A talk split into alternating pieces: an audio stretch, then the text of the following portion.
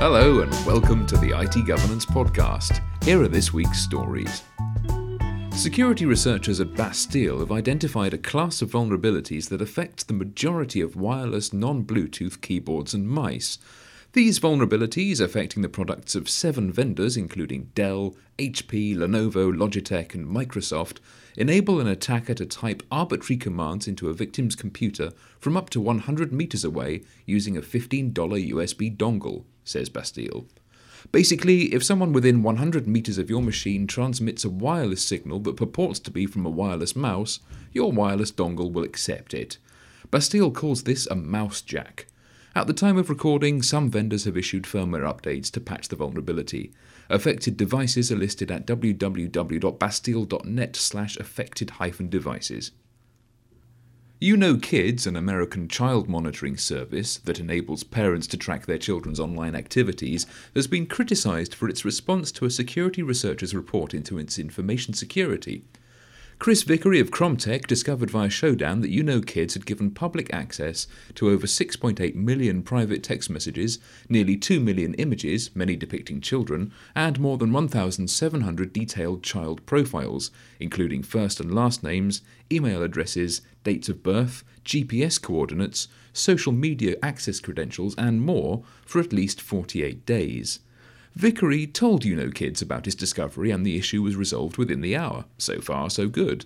But You Know Kids CEO Tim Woda was unhappy about Vickery's approach, especially his retention of redacted screenshots of the vulnerable database as evidence, and according to Vickery, used intimidation tactics and issued veiled threats over the phone in an attempt to dissuade him from reporting the incident.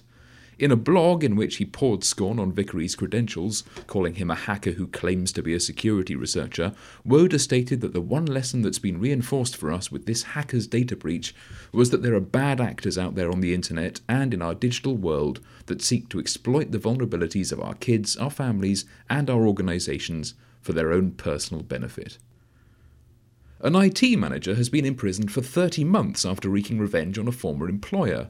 Nikhil Nilesh Shah, 33, worked for North Carolina mobile app developer Smart Online Inc. for about five years until March 2012. Three months after he changed jobs, he sent malicious code to Smart Online servers and deleted large amounts of information, including intellectual property. The FBI investigated, soon obtaining incriminating evidence after getting a warrant to search his Gmail inbox and subpoenaing AT&T. Shah pleaded guilty last August and this week was sentenced to 30 months in prison and ordered to pay the firm $324,462 in compensation. And that's it for this week.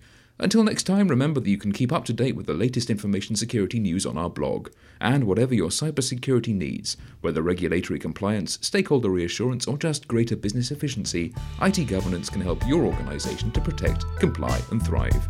Visit our website for more information itgovernance.co.uk.